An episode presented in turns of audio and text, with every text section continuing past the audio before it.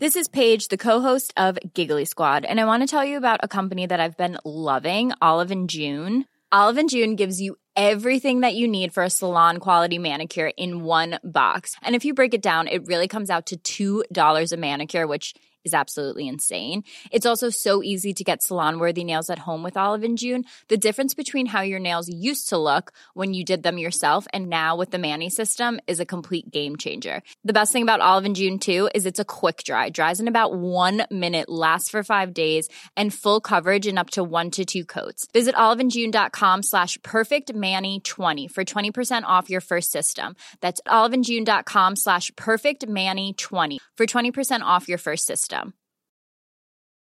Imagine the softest sheets you've ever felt. Now imagine them getting even softer over time. That's what you'll feel with Bowl and Branch's organic cotton sheets. In a recent customer survey, 96% replied that Bowl and Branch sheets get softer with every wash. Start getting your best night's sleep in these sheets that get softer and softer for years to come. Try their sheets with a 30-night guarantee. Plus, get 15% off your first order at bowlandbranch.com. Code BUTTERY. Exclusions apply. See site for details. Millions of people have lost weight with personalized plans from Noom. Like Evan, who can't stand salads and still lost 50 pounds. Salads generally for most people are the easy button, right?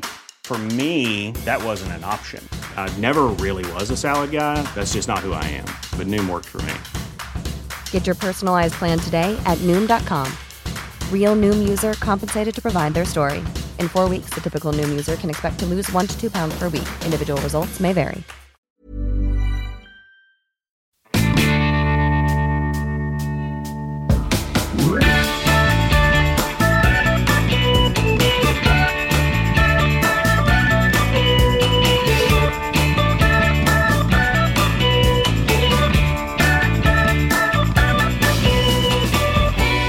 Tjejer. Hej! Hej! Hej! Hej! Fredag i panik, är det så det är idag? Idag är det fredag i panik. Det är fredag innan jul och när man jobbar med tv där det ska gå massa avsnitt under julen och ingen jobbar som varken kan klippa eller redigera, ja då är det panik för då klipps alla inslag nu. Åh, vad spännande. Ja. Det kan bli hur som helst med andra ord. Ja. Det ska bli svart i rutan, ja. Kan det bli det? Det kan bli svart, nej, vi har ju liksom, det är mycket som är klart, men det, ni vet det där liksom, det är ju alltid liksom det där berömda lilla håret, va? Ja, som det hänger på. Ja, det lilla håret. Ja, och fram till dess så är man ju som en fiolsträng på insidan för att hinna med allt. Ja. Visst är det så? Välkomna till... Du får du liksom lugna dig med oss här. Ja. Nu får du ha en liten terapitimme. Välkomna till en terapitimme. Landa mjukt i vår famn, Lisa. Välkomna till Funkismorsen.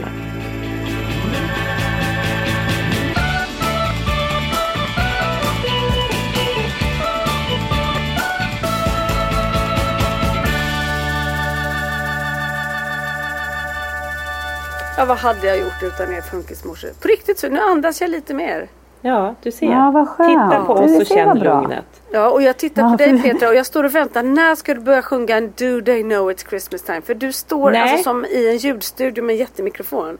Ja, jag står med mikrofon för att min lilla mikrofon inte har någon sån här clips. För den har jag glömt att slisa. Och jag, när vi drack så mycket bubbel där när vi firade 100 avsnitt. Och så nu står jag i Markus musikstudio. Jag står upp och har fäst fast min lilla mikrofon på en musikmikrofon som han vanligtvis sjunger i. När han sjunger med sitt lilla band. Mm. Och fullt av gitarrer i bakgrunden. Så att det är verkligen liksom musik. Och jag står och dansar lite för jag har så ont i ryggen så jag kan inte sitta ner. Så jag får stå upp idag. Helt enkelt. Ja, jag tycker du ser urhärlig ut. Ja, men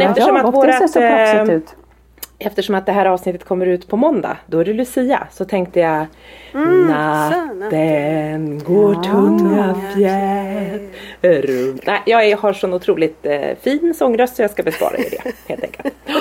Vad roligt när du sa såhär när vi firade 100 avsnitt, för jag trodde du skulle säga fira 100 år. Och det, jag tänkte såhär, det är lite så det känns. Ja. Det känns lite som att det var 100 år sedan vi lärde känna varandra. Ja, det känns som att jag är 100 år. Att du är 100? Ja, nej. Men det, nu efter den här terapitimmen, då kommer du komma ut som 20 igen. Jag lovar. Då kommer du känna att du bara... det är bra. Tittar jag på dig så ser det ut som att jag har en 20-årig kompis i alla fall. Men det är precis. Det är lite som, vi är lite som en så här antigen, tänkte jag säga. Bara för att man är så inne i covid-tid. Men jag tänkte, det är så här antistress och antirynk och sånt. För man blir yngre. Är det så? Man blir yngre av att lyssna på oss. Det tror jag. Kanske inte att lyssna av oss. Nej, okay. Jag vet inte om det. Tror ni att man blir yngre av det? Nej, men jag tänkte att du skulle komma ut som 20. Då tänkte jag att någonting måste vi göra. Ja, förvisso. Men, vi kanske kan göra som hon, den här vänsterpolitiken i Norrtälje. Har I Finland? Nej, i Norrtälje. Som avslutade hela sitt anförande med en rap. Alltså, det har inte jag sett, det har jag missat. Måste jag kolla på. Det är olika, man föds med olika skedar i munnen. Mannen börjar med. Nej. Så tänkte jag, det stämmer för oss också. Man föds med olika ungar i magen. Mannen. Nej, som mannen också. Hon bara, yo, yeah, bro, yeah, Men alltså det var väldigt roligt. För det låter som att det är Frasse som har skrivit det där. Jag vill bara säga all cred till henne och stå där. Ja, jag också. Men det började ju lite, man bara, gud, hur ska det här bli? För jag såg den på SVT. Det var stark tobak i början. Det var stark tobak i början och jag kände så här, herre min gud. Men sen fick hon lite mer känsla, så började hon röra sig lite som jag, nu rör mig, nu skulle ni se mig. Hon hade skrivit en bra text faktiskt. Ja, det hade hon. Så här om utanförskap och hur segregerat det är med, liksom, med den ekonomiska klyftan. Och, det här ska jag kolla upp direkt efter podden. Jag kommer kanske vara så att jag har glömt det när det här är klart. Men jag skriver på en post-it-lapp här. Du kommer väl posta henne till något tv-program eller något? Ja, det tycker jag. Exakt. Ja. Nu går hennes... jag kollar upp här. Så mycket bättre kanske? Något. Ja. Det blir svårt för alla som ska göra hennes låt. De måste alla bara göra just den. För jag tänkte att hon kanske inte är sångerska i övrigt. Vad tror ni? Nej, det var hon nog inte. Hon är ungefär i stil med mig kanske i sång. Nej, men hon var nog ingenting som har med musik att göra i verkligheten, tror jag. Nej, okay, hon var nog bara modig, och det tycker jag man ska. Ja, hon var modig. Man älskar mod. Men vet ni hur du känner dig lite sliten idag då, stressad. Ja. Jag känner mig lite, jag har alltså en son som fyller 17 idag. Oj. Min förstfödde, och jag skjutsade honom till skolan för en stund sedan för han hade sovmorgon. Och så bara kände jag så här när jag satt i bilen att jag nästan började gråta när jag åkte hem. För att jag blev så glad och tacksam. Alltså det är så sjukt där. Man får ett barn och så vips är de 17 år. Ja. Och det var ju liksom, jag insåg att det var ju den dagen som mitt liv förändrades för alltid. Ja, när man blev mamma. Det här, ni vet, oron, kärlek, allt det man får liksom. Anna, det var den dagen du sålde din själ till djävulen. Ja, så var det faktiskt. Exakt så var det. Men jag bara kände idag att det blev så stort på något sätt. Bara för att han också är så stor. Ja. Alltså, man känner så här... Det är ju så mäktigt. Det är jättehäftigt och mäktigt. Och konstigt. Jag liksom fick tillbaka den här känslan när man var på BB för 17 år sedan. Mm. Och man hade ingen aning om hur livet skulle bli. Alltså med barn nummer 2 så visste man ju lite. Men första var ju verkligen så här. Jag kommer ihåg när du var hälsade på Metern när jag jobbade. När han låg i vagnen. Och du var så stor. Är det sant? Och du hälsade på annat. Oh. Ja, en röd vagn hade vi till honom. Ja, och du var liksom så stolt. Gud vad mysigt. Ja. Nej, men det är verkligen, livet mäktigt. Förändras och vad coolt, och så, som du säger, när det blir så stora, han är liksom snart en ung vuxen snart ju, herregud, det är inte klokt. Han är snart förbi tonåren. Framförallt så vet man ju själv hur det var 17, man tycker att man är... Ja, Ja, men han fyller ju också så sent så att det blir ju som att han är 18 nästan ju, för att alla hans vänner fyller ju 18 om typ någon månad. Ja. Men just det här att man säger ju alltid så här, vad fort det går så fort. Nu får jag nästan lite panik över att han ju snart inte är ett barn som bor här hemma längre. Alltså han är ju stor liksom. Ja. Om ett år så har du ingenting att säga till om. Fast det har man så länge de bor hemma, tycker jag i och för sig. Men... Jo, det tycker jag också. Jag kommer se till att jag har att säga till om hela livet. Jag tänkte säga att Anna kommer nog fortsätta hela livet och kanske ha någonting att säga till om. Ja, det i varje fall. Ändå morsan som bestämmer. Gud vad hemskt. Eller så man morsor har man ju träffat till killar man är ihop med. Så man bara, nu måste mammi... backa, eller du måste släppa mammi här lite, tror jag. Bäst är inte bra. Det finns i alla hörn och kanter. Ja. Och vi pratade om vissa pojkar som inte släpper sin lilla mammi heller där. Och liksom... Ja, gud ja. Nej, men absolut. Det går åt båda hållen. Det går 100% åt båda hållen. Det är nästan värre. Så ni inte min svärmor. ingen av dem som jag ju har. Nej. Nej. Nej. Nej, inte för mig heller. Det är tur.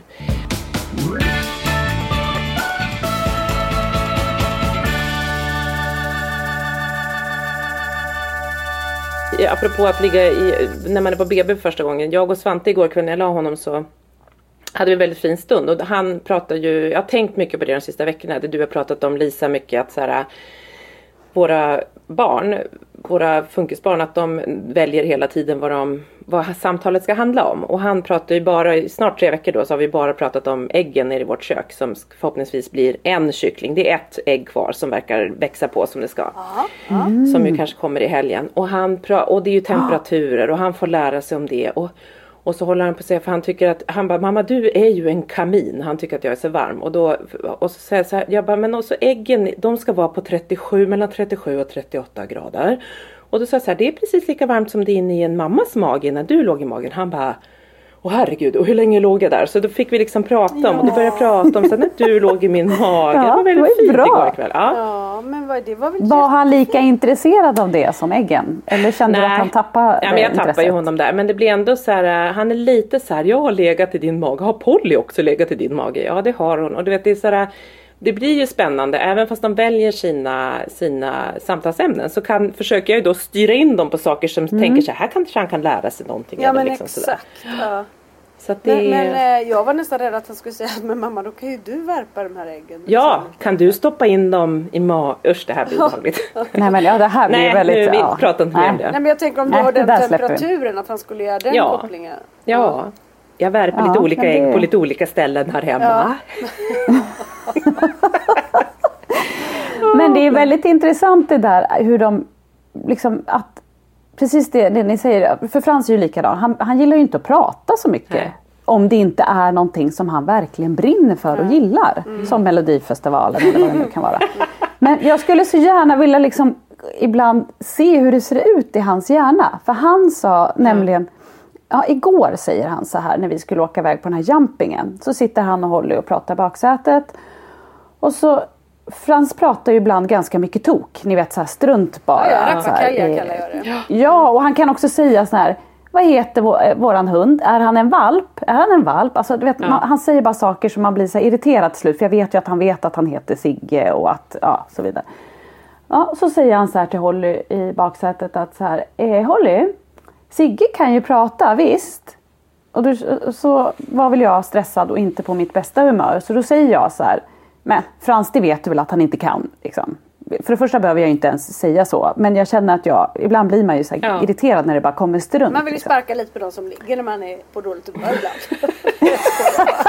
Nej, jag var inte riktigt så jag tänkte. Barn, nej, men jag känner mer att jag ville så här, sluta snacka strunt. Alltså skärp dig. Typ så har man ju det. Liksom, och man blir lite provocerad faktiskt. Ja. Och då säger jag så här, nej men det vet ju du mycket väl att han inte kan, Frans. Hundar kan ju inte prata. Och då säger han så här, jo, för kommer du ihåg när han sa, åh snälla Melvin, rädda mig Melvin. Och nu kommer det sjuka. Den 2 april 2021 när vi tog en promenad på vår tomt. Och nu kan det här låta konstigt för alla, men faktum är att vi hämtade Sigge 1 april. För vi skämtade om att det var ett aprilskämt. Vilket var på skärtorsdagen. För barnen hade påsklov sen. Och vi var mycket riktigt ute på vår tomt och tog ju så här korta promenader. Och då skämtade både jag och Henrik och låtsades att vi var Sigge och pratade som honom. När han var, alltså, det gör vi hemma ibland, alltså, även nu. Så det är liksom era lilla skämt. Ja, det är vårt lilla skämt. Det är så kul har vi. Ja. Mm. Ska vi låtsas att vi är Sigge ikväll? Nej, men då sa väl någon av oss så här då. Snälla Melvin, rädda mig. När han sprang runt här, för han var lite rädd här på tomten. Och Melvin, liksom, vi stod där hela familjen. Hur kan Frans minnas vilket datum det här skedde? För det stämmer ju också. Och anledningen till att jag vet att det stämmer är ju bara för att jag vet att vi hämtade Sigge den 1 april. Mm. Men hur, och då vill jag veta hur, jo men alltså det här är också en så här helt, då undrar man ju om man minns det här datummässigt, hur mycket minns han exakt datum på och vad folk har, alltså det är ju för, jag får nästan panik när jag tänker på det. Exakt, och det är ju väldigt roligt, ni vet ju vilken fråga man ofta får eller som fortfarande är en sån stark referens för folk.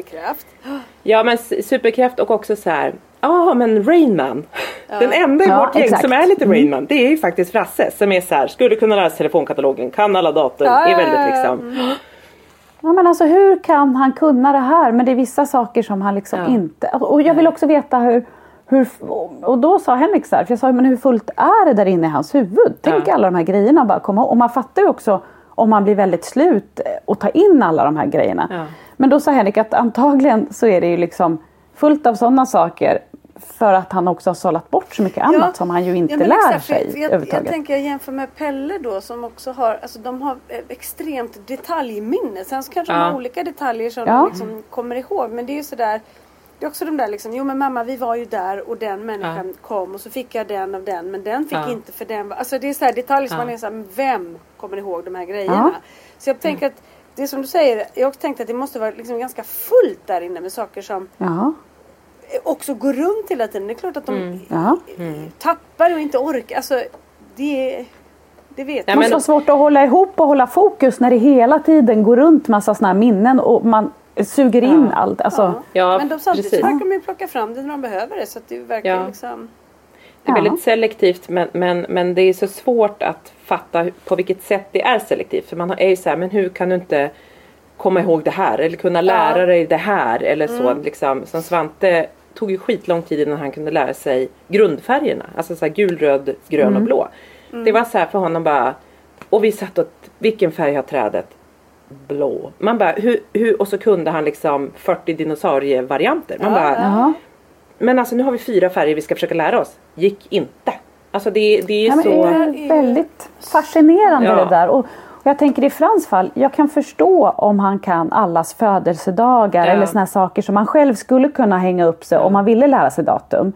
Men en sån poänglös grej som att han minns när vi var ute på tomten med Sigge exakt vilket datum det var och vad vi... För då undrar man ju så här, jag skulle vilja se, minns han hela den dagen i detalj? Eller liksom, ja, men exakt, skulle han kunna minnas andra saker? Om du skulle fråga så här, kommer du ihåg den där gången vi var i Täby centrum? Vet du vilket datum det var? Exakt. I frågan. Eller vad åt vi den 17 april? Typ. Ja. Men jag tänker att det var väl inte poänglöst för honom? Det som han minns. Nej, jag tänker inte heller det. Och när du sa så här, rädda honom Elvin, rädda honom. Då blev det ju en sån här stor grej. Han kanske direkt tänkte, gud det håller på att hända honom något. Och då etsade det sig fast. För det var kanske för honom en liten... Att man själv bara, det var nog mer som en... Nej, men det var nog mer att han tyckte det var så här roligt. Mm. Och... Ja, men, och jag tänker också, han har förmodligen inte suttit och funderat på det. Utan det plockade han fram igår. Mm. Ja, det ligger kanske bara där som en databas. Och så när det kommer upp i minnet, vi kan ju ha saker som kanske kommer upp i minnet, men då berättar inte vi kanske alltid det. Att man tänker så här, just i den där grejen när man var 15 och man var den där volleybollmatchen minns jag från någon tur, du vet man bara, då måste inte jag berätta det. Då säger inte jag till Marcus så här, nu tänker jag på när jag var i Katrineholm och man spelade volleyboll. Alltså du vet, men de är ju så här, måste då berätta lite vad de tänker sådär kanske. Men kan det också vara så att Frans tog allt mitt minne? Ja.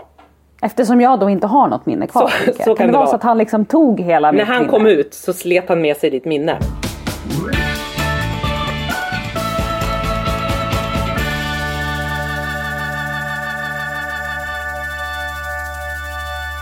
Jag var ju på en liten intressant grej igår som faktiskt stämmer ganska bra på det som vi pratar nu. Men jag var nämligen på habiliteringscenter på Sabbatsberg där de är liksom som en uppsamlingshabilitering åt liksom de lokala om man säger.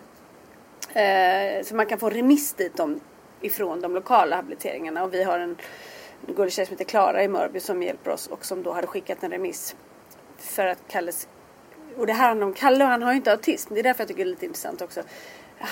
Han kan ju inte lära sig läsa och skriva. Och nu går han i 6:an och de är så här, okej, vi måste göra någonting åt det. För de tycker att det verkar som att han kanske har en större problematik än att han bara inte liksom har kommit dit än. Knäckt koden. Ja, det där kan ju inte jag någonting om för jag har ingen erfarenhet. Men, och sen har Kalle... Får jag bara fråga, läser han, kan han liksom bokstäver? Kan han läsa ett ord? Eller är det liksom inget... Nej. Han kan, det är det som är så intressant, han kan ju då se en film som vi pratade om tidigare och sen så kan han nästa gång han ser filmen så kan han läsa mig ja, inte vet jag, det är väl olika beroende på filmen, men ganska många repliker redan andra gången han ser det, så har han lärt sig. Mm. Mm. Men i skolan så då kan han sitta och traggla med några bokstäver och så kan han läsa ordet, men nästa gång de tittar på det ordet eller de bokstäverna så har han glömt det. Ja. Så att de säger att han knäcker liksom inte koden. Inte heller bild, för ibland så kan de ju se så här bilder liksom, ordbilder istället. Och han kan för stunden då, där, och när de tragglar. Mm. Men sen, som ni vet, han är ju som våra barn luststyrda liksom, och han, det där är inte tillräckligt kul. Men ett otroligt minne också i så här, exakt alla presenter han har fått hemma vet han vem han har fått den av och när och sådär liksom. Inte datum då som fransmän, han, tillfällen och jul och ja. I alla fall så kom jag dit igår. Så hade vi med Kalles fröken på länk. Och så träffade vi en logoped och en specialpedagog. Och då var det, ja men ni vet det där, alla, när man får saker och ting svart på vitt så kan det göra ont, men det kan också vara skönt. Så då sa de så här att vi måste vara realistiska i det här och se att det är så att vissa barn med våra, liksom med sådana här diagnoser, de knäcker aldrig koden. De lär sig aldrig att läsa. Och det kan hända att det blir så med Kalle. Och därför måste vi hitta andra sätt att klara sig på. Och det var så här, först ledsen och sen bara, fast fasen var skönt. Här finns det andra saker att fokusera på. Mm. Så då var Kalles fröken med, och hon är ju så otroligt bra. Hon liksom, det här att lära barn läsa, det är liksom hennes kall på något sätt. Så att de pratade, livet, och de pratade om olika appar och man liksom ljudade på olika sätt och hit och dit, och hon hade flera av dem, men hon var så här: vi ska inte ge upp Kalle för att han har någonting på gång, och de bara nej, det behöver man inte göra, men vi ska jobba parallellt. Så då fick jag också jättemycket hjälpmedel av dem, bara alltså att de sitter på habiliteringen och faktiskt följer med i hur både iPhone och Android och sånt funkar. Och så skriver de nya häften. Så fort det har kommit nya inställningar så skriver de dem. Så jag fick så här hur Kalle kan göra för att markera texten på YouTube. Eller på, på Google. Eller om en artikel och få det uppläst för sig i telefonen. Nu fick jag ju se det som Svante har gjort. Just hur han pratar in och får ett sms och skickas iväg och sådär. De inställningarna hade inte jag innan. Så berättar de att när han blir lite äldre och lär sig det, men då finns det liksom en app så han kan gå på mataffären och liksom skanna av någonting, och så får han det uppläst vad det står på mjölkpaket eller vad det nu är. Så jag fick liksom massa olika verktyg på plats. Hjälpmedel hur han ska klara sig i livet om han inte lär sig läsa. Gud vad bra. Var inte det otroligt skönt att känna att det här kommer vi fixa. Vi kan släppa det här lite igen. För att få den här, han har inte lärt sig läsa. Jag bara, men det gör han ju. Men när man får den här att det kanske han faktiskt aldrig lär sig ordentligt. Då blir man ju lite orolig för hans egen skull. Mm. Och det var det jag sa. Här och nu så är jag inte orolig för, eller behöver han inte lära sig att gå och handla mat i mataffären. Men jag vill att han ska kunna kommunicera med sina vänner. Jag vill inte att han ska hamna utanför för att han inte kan det. De bara, nej men det, då kan han göra så här. Och liksom. De var så himla bra. Gud vad bra. Ja, vad det var jätteskönt. Man skulle ju också vilja veta, för det här måste ju ändå vara, eftersom det finns så bra hjälpmedel. Mm. Så kan ju inte det här vara helt ovanligt i vår värld. Nej, också många av hjälpmedlen är ju som folk som är synskadade använder sig av. Ja, såklart. Ja. Mm. Så det var väldigt bra. Plus att, vilket jag inte visste, att våra barn då har ju tillgång till en sån här ljudboksplattform gratis resten av sitt liv, för att de liksom läser upp och de ska kunna jobba med flera sinnen och sådär. Så att jag fick veta så himla mycket. Jag bara kände, wow, vilket bra ställe, och vad de var engagerade, och att det faktiskt det finns grejer konkret för våra barn. Hjälp när de växer upp, oavsett hur det går. Gud så bra. Ja. Coolt, bra. För det får vi ju väldigt sällan, känns det ju som. Verkligen. Konkret hjälp. Så kom hem och så får jag ett sms av Kalles fröken. De här 4 orden har Kalle läst idag. Nej, sitta där. Nu släpper det. Men var Kalle med i det där mötet? Eller var det var bara att han inte skulle vara det. Men han kommer vara det nästa gång. Och de kändes inte sådär liksom för att de skulle... liksom, ni vet när jag var hos logoped och de inte nådde fram och det var ingen idé, inget sånt, utan mer för att liksom se vad han kan tycka är kul och så. För de sa ju också det att i och med att Kalle har svårt med bokstäver, och där börjar det ju komma nu, han kan ju säga F och han börjar få fler och fler bokstäver, då säger de, det kan också hänga ihop, kan du inte bokstäverna i munnen, få till dem riktigt, så är det svårare att lära sig läsa. Ja, just det. Ja. Så vi får se. Men det var ändå ett bra möte, och jag kände att det var ny information i våran värld som jag inte kände till. Gud, så bra. Och bra, viktig, bra information fick ni ju verkligen. Verkligen. Det här att underlätta. Men det här med att lyssna på någon, om han ska lära sig läsa en mening. Ja.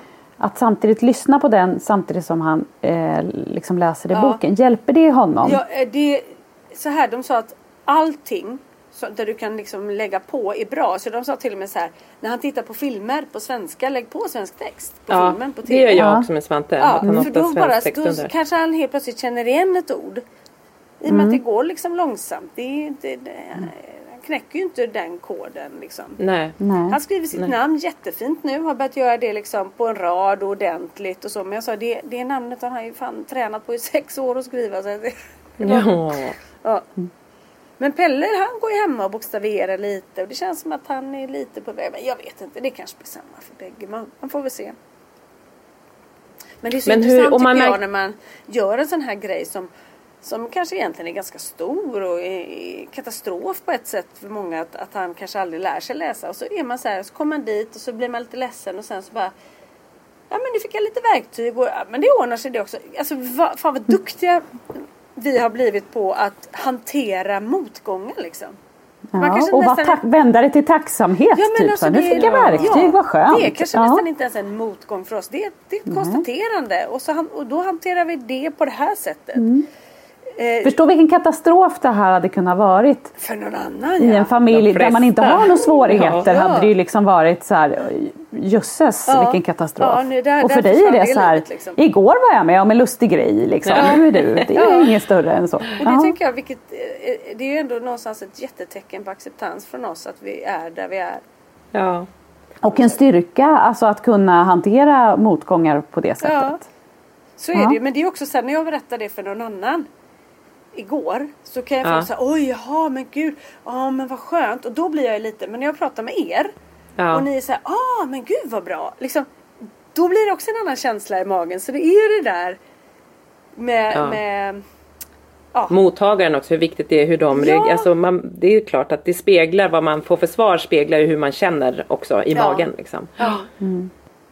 Vet du, jag måste berätta en annan sak som Kalle sa igår, bara för att tänka på det nu. För då berättade jag, vi ska nämligen, Anna, imorgon åka hem till Marcus och Petra och äta middag på kvällen.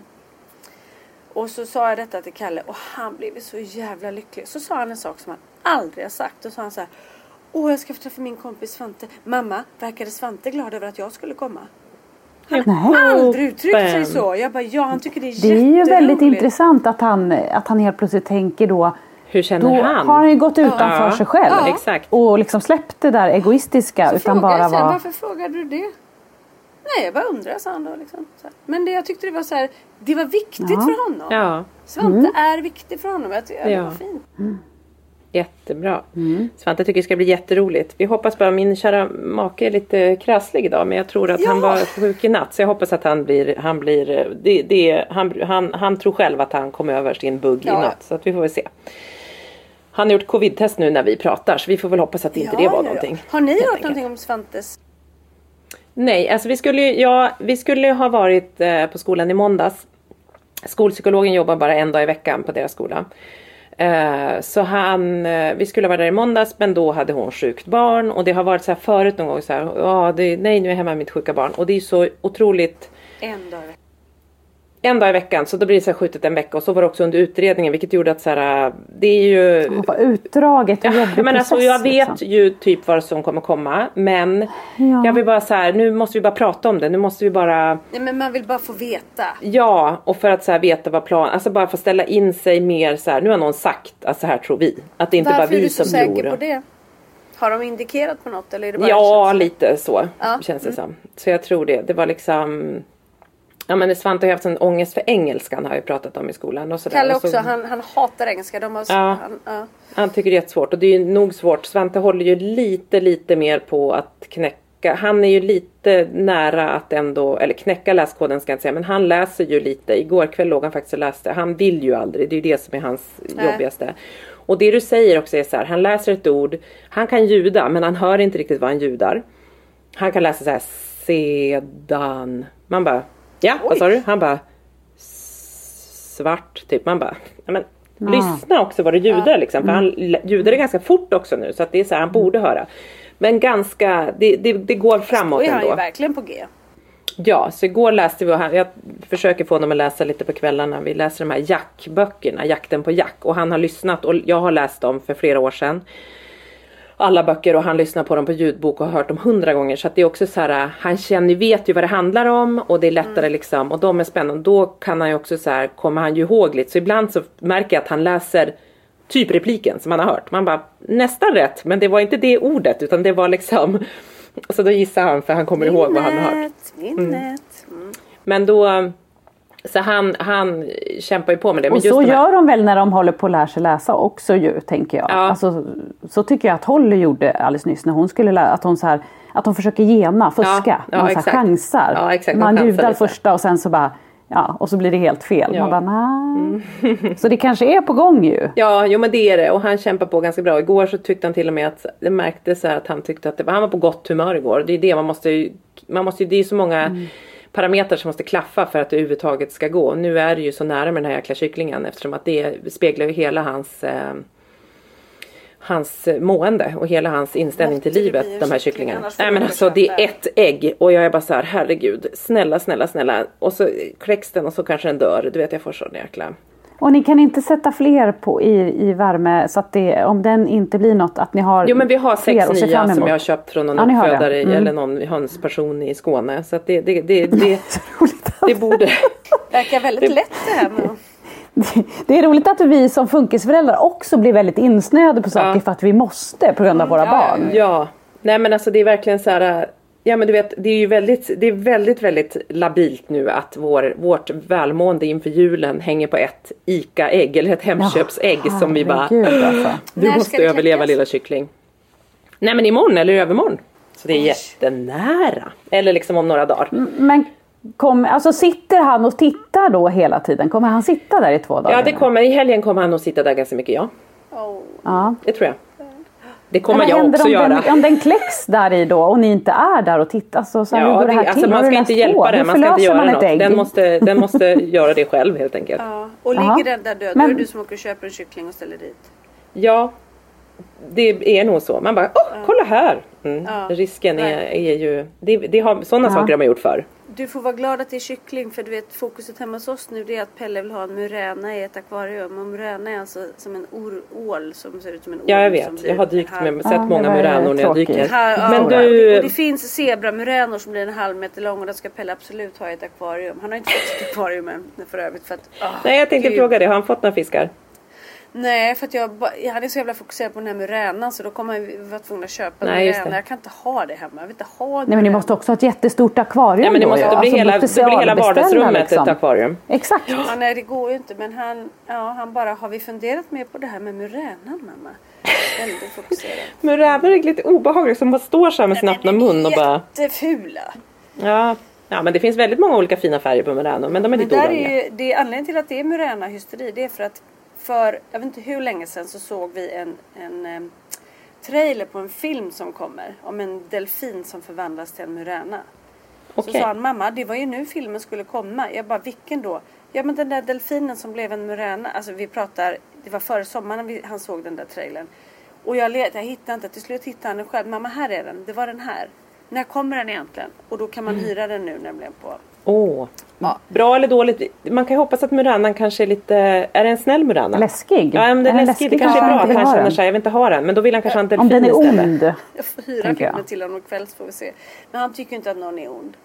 Jo, en är ond. Och det är hans bror. Han sa det igår. Kalle tog sin andra covid-spruta igår. Och ni vet ju hur rädd han var på första. Hur gick det? Nej, men vet ni vad Kalle sa? Jag vill inte att någon av er följer med. Vi bara, men Kalle, du var ju jätte... Nej. Ingen annan har föräldrar med, det är pinsamt. Jag vill att den fröken är med mig. Så tog han sprutan, gick hur bra som helst. De hade bara fått hålla ner hans axel lite, så hade han sagt, sådär ja. Så jag sa till honom, Kalle, vad duktig du är. Och mamma var inte ens med. Nej mamma, du är med, bara orolig. Tack så mycket, jag. Men då satt jag i bilen och så sa, men Kalle, vet du vad det betyder att du är nu? Och då skulle jag säga dubbelvaccinerad, så har man Pelle in ifrån framsätet. Jag vet, en egoist. Det var bra. Och jag trodde du skulle säga jättemodig eller har blivit så stor. Exakt, jag trodde också det. Jag säga dubbelvaccinerad, man bara, kul information. Hade det, verkligen. Nej, men hade det varit tvärtom så hade ju Kalle, han hade plussat Pelle så mycket för att han var duktig och bra. Men nej, Kalle tycker bara att Eller Pelle tycker att... Pelle hade ju också hela helgen så använde han ju det här med coronasprutan. Vem ska ta en spruta på tisdag? Nej men gud. Ja, och när Kalle gjorde något dumt han bara akta dig så inte jag kör in sprutan i dig nu. Det var liksom hans... Alltså jag måste nog säga emot Pelle här nu. Jag tycker inte att det är Kalle som är elak. Jag tycker faktiskt att Pelle är lite elak här.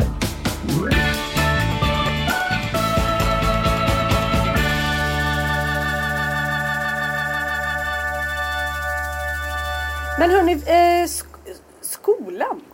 Skulle vi prata om skolan? Ja, vi pratade lite inlärning och vi har pratat om olika saker. Och kan vi inte börja med att säga hurra? Ja, det beror på. Jaha, okej. Okay. Eller vadå hurra? Jag bara såg att de drog tillbaka att de skulle lägga ner resursskolorna. Jo, de drar tillbaka för de skjuter ju till tillfälligt, pengar. Ja, i Stockholms stad så skjuter de ju till rätt många miljoner nu, vilket är ju bra. Men det som är ju ändå att allting känns ju så tillfälligt. Det är ju så himla tillfälliga lösningar i våra skolvärld. Det är liksom, man ser så kortsiktigt. Man ser på liksom den här mandatperioden, våran årsbudget. Det är så himla... De liksom lägger upp våra barn hela tiden till någon typ av förhandlingsbord. Och så ofta så är det ju liksom att vi förlorar förhandlingen. Eller att barnen inte vi, men, eller ja, vi också. Hela familjerna runt. Men det är ju liksom... Man får ju vittna hela tiden om att det fungerar, alltså vi som fungerar så dåligt att det faktiskt, det är som att vi ser behoven i skolan. Alltså vi vet att barn behöver stöd och så, men det är ändå som att det är helt omöjligt att få till på ett vettigt sätt på de flesta skolor. Det finns vissa skolor som ju funkar bra. Vi har haft turen att få in våra barn på resursskolor och Lisas, dina barn går på särskola. Särskolan är väl den som ändå känns tryggast. Mest säkrad, för att man kan aldrig liksom så här, vi tar bort särskolan, då har man liksom, det kommer inte hända, eller vi tar bort alla resurser för särskolan. Men däremot resursskolor eller barn som går i vanlig skola med resurs och hur svårt det är att få resurser. Jag tycker man ofta ser att det är så här, det som är svårt med våra framförallt MPF-barn är ju att det är så här, det är lite osynligt funktionsvariation som är som att så här, du ska klara det här. Att det finns i början finns det en idé om att så här, dålig uppfostran, dålig sittning, du har bara lite myror i brallan, du får faktiskt, du kan också det här. Och så nu när vi pratar om våra barns hjärnor och hur de tänker och hur de kommer ihåg och inte, så är de ju så, när vi inte kan förstå varför de inte kan lära sig grundfärgerna eller hur man kan komma ihåg de här datumen men kanske inte kan fixa andra saker. Det är ju så ojämnt och det är liksom, och då när de ska tryckas ner i den här smala mallen som många passar i men väldigt många inte passar i, och det har liksom blivit bara värre. Så jag tänker att många gånger så vi har lite tur att våra barn, vi har liksom stressen i att resursskolor läggs ner, så man vet inte, så nästa år så kanske Svantes skola läggs ner. Alltså man har ju inte, vi var ju farligt nära för 2 år sedan när jag stod och lipade på ett torg i regnet i Åkersberga när de äntligen tog sig förnuft till fånga. Och var det 2 år sedan? Var det inte typ bara ett år sedan? Nej, det var 2019. Det så det är så fort. 2 år sedan. Ja. Och då men är det inte också, tänker jag, för att det är så många barn som diagnostiseras nu, därför att man ju faktiskt har förstått vad de här olika diagnoserna är med, så är det som att ju fler barn som blir, desto färre hjälp tillsätter man, för att det är som att de är så här, är det så här många så kan vi ju inte hålla på och ge stöd. Så det blir liksom kontraproduktivt på något sätt. Men då kanske man borde tänka om i hela skolan, tänker jag. Då borde man kanske anpassa skolan på ett annat sätt. Eftersom att det är så pass många, då kanske skolan borde vara mer MPF-anpassad i stort. För det skulle vara bra för de flesta barn, oavsett MPF-diagnos eller inte. Det är ju det vår kollega håller på med där uppe i Östersund, Sofia. Hon har ju hållit på MPF-anpassad skolor. Det är ju, tänk om det kunde spridas. Ja, verkligen. För det är väldigt intressant hur skolsystemet är, att man... Hur man anpassar efter alla som... Är du väldigt duktig på matte, säger vi, då är det otroligt viktigt för både skola och föräldrar att det här barnet blir tillgodosett efter sina behov. Att man får en svårare mattebok, att man får utmaningar, att man får... För att annars är det katastrof. Det har man ju hela tiden på föräldramöten och det är så viktigt att så här, vad gör ni för mitt barn som ligger före nu här? Får hon svårare böcker eller får han det? Hela tiden får man höra det. Motivationen är viktig, så vi måste se till att motivationen... Exakt. Men de här barnen, för jag tror ju det som du är inne på, Petra, att så här, vi har ju barn då på särskola och på specialskola.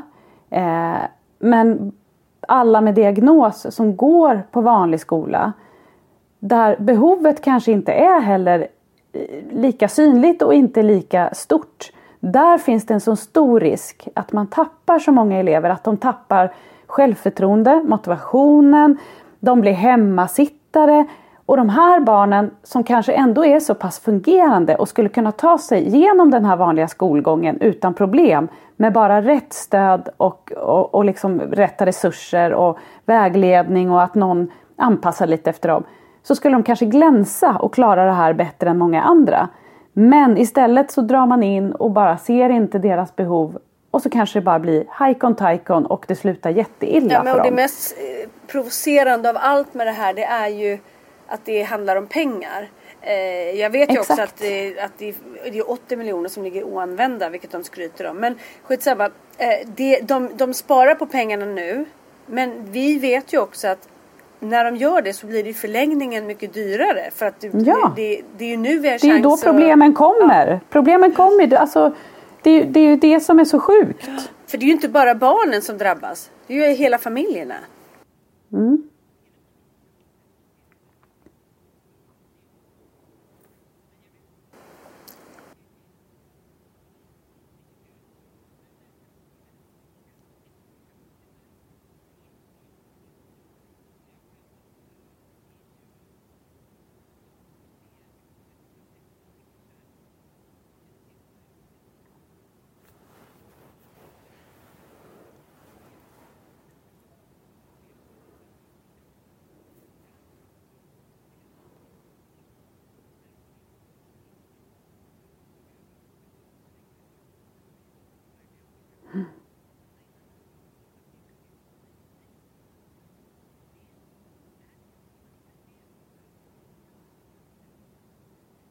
Mm.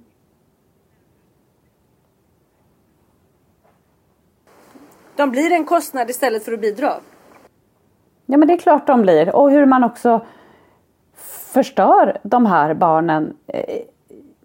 Ja, alltså man trycker ner och förstör så många barn. Och pressen och stressen för alla dessa barn och familjer. För det går ju i slutändan ut över familjen. Ja, och det gör det ju dagligdags nu. Det är bara att titta på sig själv. Skulle någon utav oss tre verkligen gå till ett jobb varje dag om vi misstrivdes så kopiöst att vi hade ångest för att gå dit? Vi liksom kräktes på morgonen för vi ville inte gå dit. Vi kände oss liksom misslyckade. Och alltså, det finns ju ingen som är kvar på en sån arbetsplats. Då säger ju vi upp oss och så hittar man ett nytt jobb. Man kanske blir utbränd, sjukskriven, exakt. Mm. Ja, och de som hamnar lättare i liksom dåligt sällskap. Alltså de blir dåligt sällskap själva också. Och det börjar liksom, det går snett i många fall. Ja, de hittar andra saker som de känner att men det här behärskar jag och det här, absolut. Mm, mm, mm, mm. Mm. Jag tänker också, nu har ju våra barn har ju lite liksom större problematik, så vi behöver inte oroa oss för just den saken. Men det är ju väldigt många ungdomar idag med NPF där de liksom punktmarkeras med att de har det, och så skäms de för de vill inte sticka ut och vara annorlunda. Om man istället NPF-anpassade allt hur de fick vara en del, och att vi faktiskt såg det som en normalitet att man ingår inom det normala med NPF och anpassade, då skulle ju så otroligt mycket mer. Alltså de skulle må så mycket bättre, för att de avsäger sig nästan hjälpen för att slippa sticka ut, för det är så känsligt i den åldern. Ja, ingen vill ju vara annorlunda och sticka ut. Och, ja, det skulle vara men jag tänker också det här med... Ja, det är du som vill vara så speciell. Jo, men att man inte anpassar skolan mer, för det finns ju också, även om det är väldigt vanligt idag och många får diagnos, så finns det ju faktiskt väldigt många som ligger på gränsvärdet och ändå klarar sig igenom skolgången, men kanske har det svintufft för att det är precis gränsen till att man kanske har en diagnos eller man har inga föräldrar som har liksom tagit tag i det och kollat, utan för man har fixat eller bara ändå. Så här, man är tjej. Man är tjej. Ja, och man kanske liksom kämpar. Ja, man kämpar för att hålla det inne. Och man kanske bryter ihop när man kommer hem. För man håller ihop på skolan. Och man liksom bränner ut sig där fullständigt. Så man rasar hemma. Om man istället liksom verkligen anpassade skolgången för alla, även de utan diagnos kan ju ha det jobbigt i vissa ämnen och svårare. Så ser livet ut. Ja. Göra olikheter till normen, liksom, att vara olika är en tillgång i samhället istället för att liksom se det som att så här, nej, vi ska försöka kvarna ut så många som möjligt i den här likadana, samma form. Ju, och då blir det ju ändå det snacket, men nu är det så många, alla har ju lite drag av det där, en släng, så det är väl bara, och det har ju gått jättebra fram till idag, så då kan vi kämpa lite till. Ja. Nej, men och att det är viktigt att de får glänsa, tänker jag, att man har man får lyckas. Precis, vara med. Ja, men vara med och vara en del av och känna att man faktiskt bidrar och inte är en belastning, för det är, såklart så är det ju, så känner de här barnen att de är en belastning, och jag förstår att lärare där ute kämpar livet ur sig. Det är samma sak där, alltså det är, allting handlar om pengar. Vi behöver ju mer resurser för att få mer pedagoger och för att få färre klasser, utbilda liksom, folk i. Alltså mindre klasser. Och det här med resurser i vanliga skolor, det är ju inte att en enskild elev får en resurs. Nej. Det händer ju om det finns en väldigt stark allergi eller något sånt där. Då måste man ju punktmarkera att så här, den här får inte utsättas för mjölk eller vad det nu kan vara. Liksom. Då är de ju benhårda. Men annars så är det ju alltid att det blir en resurs till klassen. För att man har en eller flera elever som har särskilt behov. Och då ska ju den resursen räcka till alla. Så var det ju när Frans gick förskoleklass, när han gick på en vanlig skola. Då krigade ju vi för att han skulle få en resurs. Och det kom ju en resurs. Men det var ju en klassresurs. Så han satt ju ändå med en iPad i ett hörn. Och ingen fanns där för honom. För den här resursen behövdes ju. Det var ju, alla skrek ju på den här resursen. Såklart. Ja, det och det handlar ju om att det är personalbrist. Sen har du de där du har en resurs. Men då punktmarkeras du istället. Så att det är också säkert, det är svårt. Ja, det är svårt, och man fattar att det inte är en lätt nöt att knäcka, men man tycker ändå att så här, nu har det ändå pratat så mycket om det här så länge, och det blir ändå så här så att då Stockholms stad stoppar, nu har de ju fått skjuta till det när folk börjar skrika, och det är liksom underskrifter och insamlingar och liksom stora demonstrationer, då händer det något. Det är lite som med så här förlossningsvården, alla barnmorskor måste säga upp sig för att liksom Stockholms stad och hela Sveriges förlossningsvård ska vakna till liv och bara okej, vi kanske måste göra på ett annat sätt. Och det som är läskigt, då gör de det, men det är också så här, då ska man orka varje gång, och det är i längden. Förhoppningsvis så lär man sig något, eller de någonting, och liksom tänker att så här, vi måste satsa mer på det här. Men det är ju ofta att det känns som att okej, nu är det en nödlösning här. Och finns det inte en långsiktig lösning, så hur ska man kunna anställa fler pedagoger? Hur ska man kunna liksom ta in massa mer personal? Man måste bygga om och kanske ändra miljöerna. Så det är ju ett jättejobb, men det är liksom på liv eller död. För liksom, det är som ni säger, så hemmasittare, det är barn som är deprimerade, som liksom... Som är självmordsbenägna när de är små. Alltså det är ju så... Får jag fråga, liksom... har ni varit drabbade av någonting av det här nu? Alltså går ni runt med någon oro? Och hur drabbade är i så fall? Liksom? Hur påverkas ni av... För du sa att ni kanske läggs ner nästa år. Alltså går du och lever med ett hot inom dig för att det kan läggas ner? Ja, alltså jag tänker hela tiden det. Ja. Att så här, risken finns. Eftersom det var ju det. Bara, det känns som att det var ett år sedan. Men det var ju 2 år sedan då. Jag känner hela tiden, för vi är så tacksamma för Frans skola. Alltså det är verkligen så tacksam. Då, hur påverkar det er att leva med det hotet liksom, hängande över huvudet? Ja, alltså så här... Jag tror inte att jag är så mer... Jag är nog mer jag vet att det kan dras ifrån oss så snabbt. Så att jag försöker liksom att vara glad över att vi har det istället. Du är ändå duktig på att leva i nuet, att du har det nu. Liksom. Ja, för att man vet ju aldrig hur det blir. Men det är ju en oerhörd rädsla över att... För att det jag också tänker är...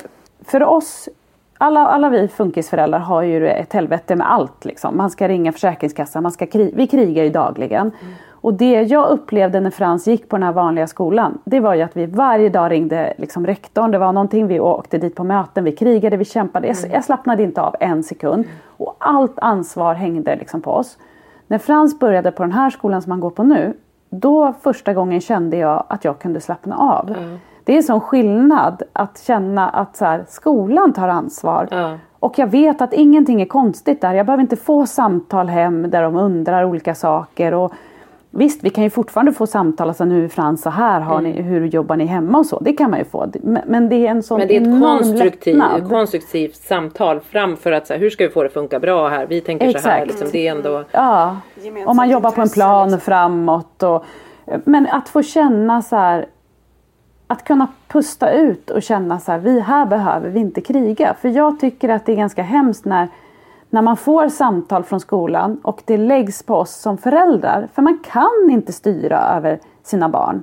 Man kan, alltså det är ju skolans ansvar att se till att de klarar av skolgången och blir godkänd. Ju äldre de blir också, ju svårare blir det. Man kan inte tvinga ett barn till skolan som inte vill gå till skolan, till exempel. Och är man då en dålig förälder? Nej, det är man ju inte. Men det är ju så man känner sig när skolan ringer och säger så här: nu vill Frans inte sitta i klassrummet, eller han gör inte si eller han gör inte så. Mm. Då känner man sig maktlös för att jag kan ju inte påverka det. Nej.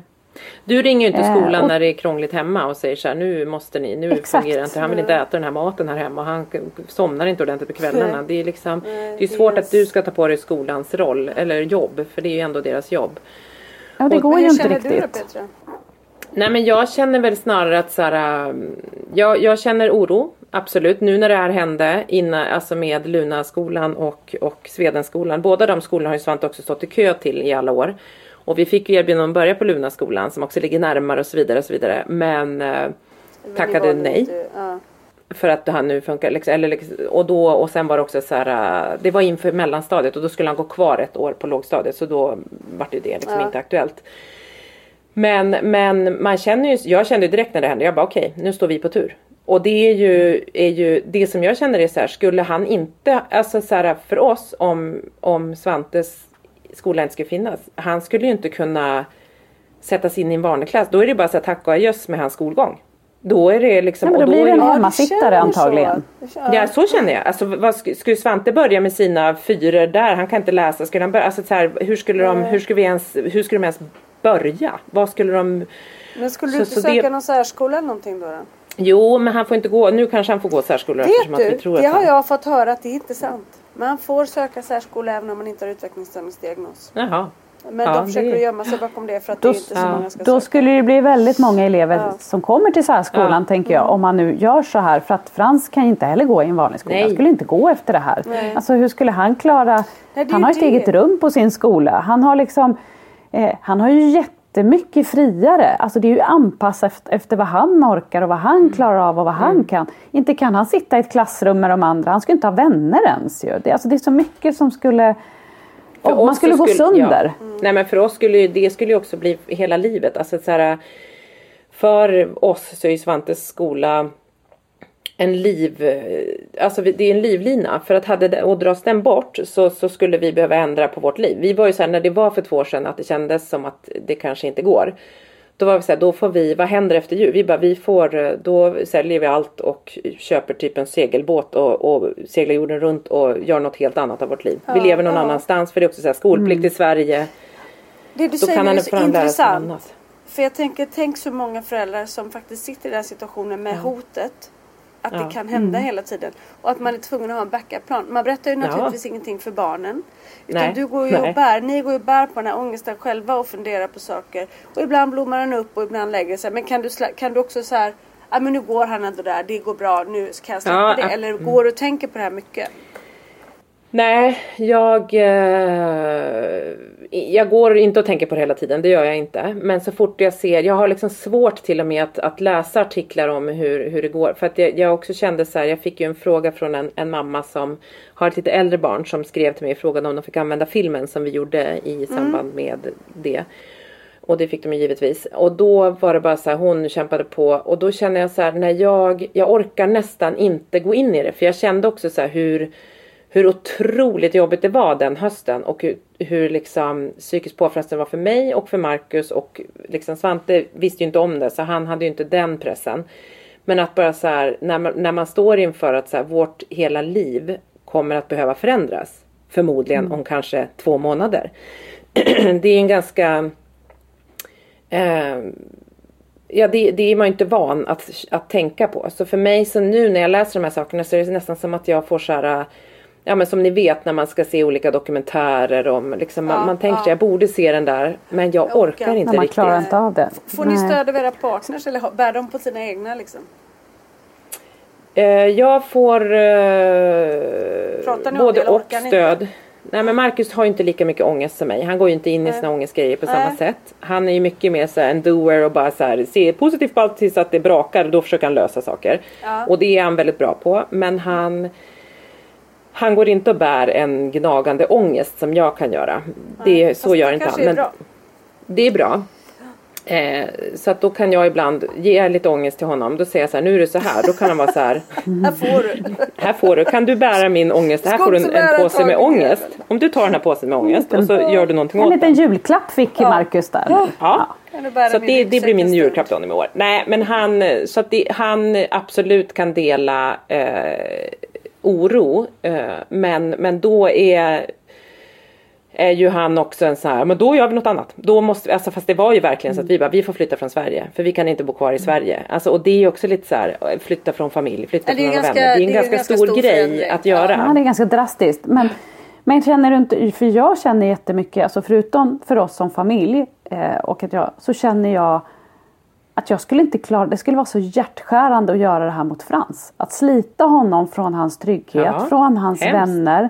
Där han får känna att han är en i gänget. Han har kompisar som älskar honom. Ja, alltså, Frans är på riktigt varje dag är han glad att gå till skolan. Han springer med ett leende upp till sin taxi. Ja, och det här kan ju vända, det vet ju vi också. Men han trivs kopiöst bra där. Och det är också för att han har så himla roligt med sina vänner där. Han har ju vänner. Ja. Han är ju liksom Frans där. Skulle han komma till en annan skola, en vanlig skola och passa in. Då skulle han vara den här lite märkliga killen som inte hänger med. Som inte sitter still. Som gör konstiga ljud. Som gör liksom... Vem skulle han bli då? Alltså, tänker jag på det, då får jag panikångest. Då kan jag liksom inte... Jag kan inte andas när jag tänker på det. Jag tror att det är därför jag bara försöker vara så här. Nu går han där och det är fantastiskt. Jag är så tacksam. Men när man läser om de här skolorna och tänker man, det går ju inte. För jag känner som dig Petra, vad skulle vi ta vägen? Vad gör vi? Nej, men det är även om han fick en resurs så skulle jag inte känna rätt att sätta honom i en skola. Även om han fick liksom en punktmarkerad människa som var med honom hela tiden. Nej. Han har liksom, vad blir det för förvaring? Liksom? Våra barn är på en annan nivå. Ja, men och sen är det ju det du säger, han är ju också så här utanförskapet. Vad gör det med en människa? Även om han kanske skulle klara något kunskapskrav sådär och så vidare. Datumkraven skulle han klara. Men alltså det är och många andra saker. Men det är ju utanförskapet. Alltså så här, vad ska ju hända med Svante säger ju ofta så här, tänk om jag skulle gå i skolan med mina kompisar här på Tranholmen. Och jag bara känner, det bara gör ont i mitt hjärta. För jag vet så här. Du skulle bli söndermobbad. Du skulle inte vara den här härliga killen här hemma. Du skulle bli så utanför. Men det säger jag ju inte till honom såklart. Men han är så här, vad tror du? Kan inte jag börja där? Jag bara, men vet du, din skola är jättebra. Det är lite lugnare och det är lite... Och så försöker jag prata med... Jag också, då tar jag upp så här, du vet ju också att du har något som heter autism. Så det gör att din hjärna... Du har massa olika superkrafter som fungerar. Men det fungerar på ett litet annat sätt än hur det är för dina kompisar. Och du vet, så här försöker liksom... Han bara... Ja, fast det vore kul att gå med Pelle och alla de här. Jag bara, Och då vet jag så här, det skulle vara kul.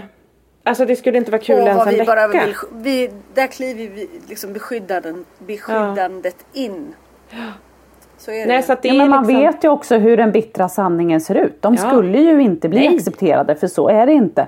Och jag tror liksom, Frans skulle ju känna sig, för nu är han så pass stor och medveten om. Han ser ju vad syskon och alla gör. Han är ju så glad att han har vänner. Det är ju liksom, var på ett kalas med sin klasskompis i söndags. Och så säger hon... jag ska ta kort på de två. Och så säger hon så här när de sitter bredvid varandra. He's my boyfriend. Och du vet, Frans leende då när hon säger det. Hur han bara... så här, ska försöka hålla sig från att le ordentligt. Men man ser ju bara hur han... Han var ju så lycklig för det. Våra barn har ju samma känslor för sånt. Det är så gulligt liksom att vara omtyckt. Exakt. Och de liksom förstår ju varandra på ett helt annat sätt. Och de kan nog slappna av i varandras sällskap. Mm. Ja, men det är så viktigt att de får vara med vänner och liksom känna att de tillhör en grupp. Det här var deras gäng liksom, som hade kalas. Ja, verkligen. Jag ser att tiden rinner iväg och då tänker jag att nu ska vi vända det här lite sorgliga till någonting glatt. Och det är att våra barn, våra funkisbarn, alla ska äntligen få träffas och få ännu fler vänner. Ja. För vi tre har ju bokat... Och ska få bli ännu fler, tänkte jag. Precis, tänkte, vad ska hända här nu, tänkte jag. Vi har ju bokat att vi ska upp till Kongsberg och åka skidor tillsammans. Ja. Alltså, det, så fantastiskt. Ja. Alltså, så här, jag vill ändå säga att det är inte vi som har bokat. Det är ju du, Lisa, som är så jävla bra. Ja. Som styr uppåt oss, eftersom vi andra inte kan styra upp saker. Nej, men det var äntligen ska vi ses. Det är tiden att vi får ses allihopa. Ja, och det här är verkligen. Ja, vi ska vara i Kungsberget och leka snölekar och äta middagar och dricka vin och ha det så fantastiskt mysigt. Vi ska podda från Kungsberget så att alla ska få ta del av också. Och vi fick en fråga där, och jag vet inte om det var, men när vi pratade sist om Kungsberget så var det var någon som frågade så här, vart ligger det där vid Karlstad? Jag vet inte om det var ironiskt så att det ligger inte. Det var ju bara att jag inte skulle prata om Kungsberget för Lisa gjorde så mycket reklam. Men nu kan vi prata om Kungsberget för nu får vi åka dit. Ja, precis. Och då är det ju så att det ligger ju inte i Karlstad utan det är ju för att det är samma bolag som har Branas och det här som håller till i Karlstad. Ja, men Branas ligger där, men jag försökte ju bara prata bort, för du pratade så här, så jag hittade på att det var Snuskeberg. Alltså det var ett försök till ett skämt. Det gick inte helt igenom. Jag ska inte dra det igen. Jag frågade faktiskt dem bland annat varför det, för det är så lite köer i Kongsberget jämfört med andra ställen. Och då sa de för att de har en jättestor lift med 8 sitsar. Ja, det har de. Jag har ju varit där flera gånger. Så att jag åkte ju aldrig skidor då, för mina barn åker inte skidor. Nej, nu ska de åka skidor. Frasse är så pepp för den här resan. Han pratar så mycket om det här. Och han frågar varje dag, finns det wifi? Finns det wifi. Hur åker vi dit? Kommer vi flyga eller åker vi bil? Nej. Kommer jag ha wifi i bilen? Alltså det är så mycket. Det är väldigt viktigt. Och väldigt god. Han undrar också om det är kallt. Det blir ett litet problem bara när jag kommer med min familj. Och Anna, du har många barn. Jag har väldigt många olika kycklingar och grejer som måste följa med. Så att det kommer vara liksom, har du varnat om det? Ibland kan man få en hundsäkrad lägenhet. Men har du frågat om hundsäkrad hur det går? Nej, jag tänkte att vi tar det precis innan vi anländer. Ja. Jag lämnar den frågan till dig, Lisa. Det ska bli väldigt roligt i alla fall. Och vi ska köra lite så här 20:30 hos mig. Att vi kör liksom varsin middag har vi tänkt. Ja, det blir perfekt. Ja. Men Lisa, ska vi inte säga nu då till Petra att vi måste ändå avslöja. Ni ska inte bo där vi bor. Vi har alltså hyrt en riktig så här bondgård till vad bra. Ni bor där. Ja, det blir bra. Det har vi gjort. Ja, ni behöver inte oroa för kycklingarna. Ni har en massa djur där. Och de bor i bondgården. Där har vi det. Olika fall av livets loft ut, hörni. Apropå det här vi sa innan också med känslor och så. Det är fredagkväll idag. Vet du vad Kalle ska göra idag? Nej. Han ska hem till sin flickvän på fredagsmys och ta färjan hem själv. Alltså i Sommarallas brygga, en station och så går han. Men ändå, ganska stort. Gud vad stort. Alltså jättestort känner man ju då. Det är fantastiskt. Mm. Ja, det alltså finns ju... läsa eller inte, att klara av en sån grej är ju liksom... Ibland glömmer man bort det där goda också.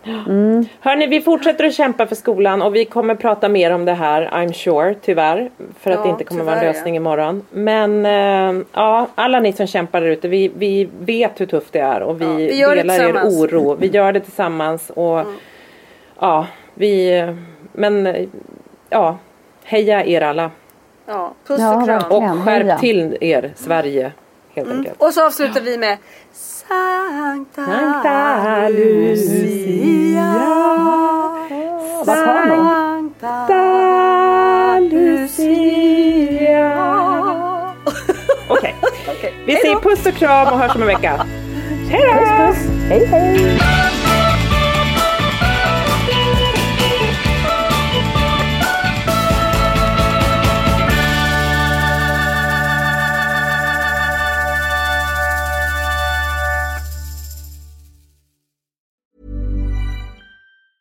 Mom deserves the best, and there's no better place to shop for Mother's Day than Whole Foods Market. They're your destination for unbeatable savings, from premium gifts to show-stopping flowers and irresistible desserts. Start by saving 33% with Prime on all body care and candles. Then get a 15-stem bunch of tulips for just $9.99 each with Prime. Round out Mom's menu with festive rosé, irresistible berry chantilly cake, and more special treats. Come celebrate Mother's Day at Whole Foods Market. Hi, I'm Daniel, founder of Pretty Litter. Cats and cat owners deserve better than any old-fashioned litter. That's why I teamed up with scientists and veterinarians to create Pretty Litter. Its innovative crystal formula has superior odor control and weighs up to 80% less than clay litter. Pretty Litter even monitors health by changing colors to help detect early signs of potential illness. It's the world's smartest kitty litter. Go to prettylitter.com and use code ACAST for 20% off your first order and a free cat toy. Terms and conditions apply. See site for details. Even when we're on a budget, we still deserve nice things. Quince is a place to scoop up stunning high-end goods for 50 to 80% less than similar brands. They have buttery soft cashmere sweaters starting at $50. Luxurious Italian leather bags, and so much more. Plus, Quince only works with factories that use safe, ethical, and responsible manufacturing. Get the high-end goods you'll love without the high price tag with Quince. Go to quince.com/style for free shipping and 365-day returns.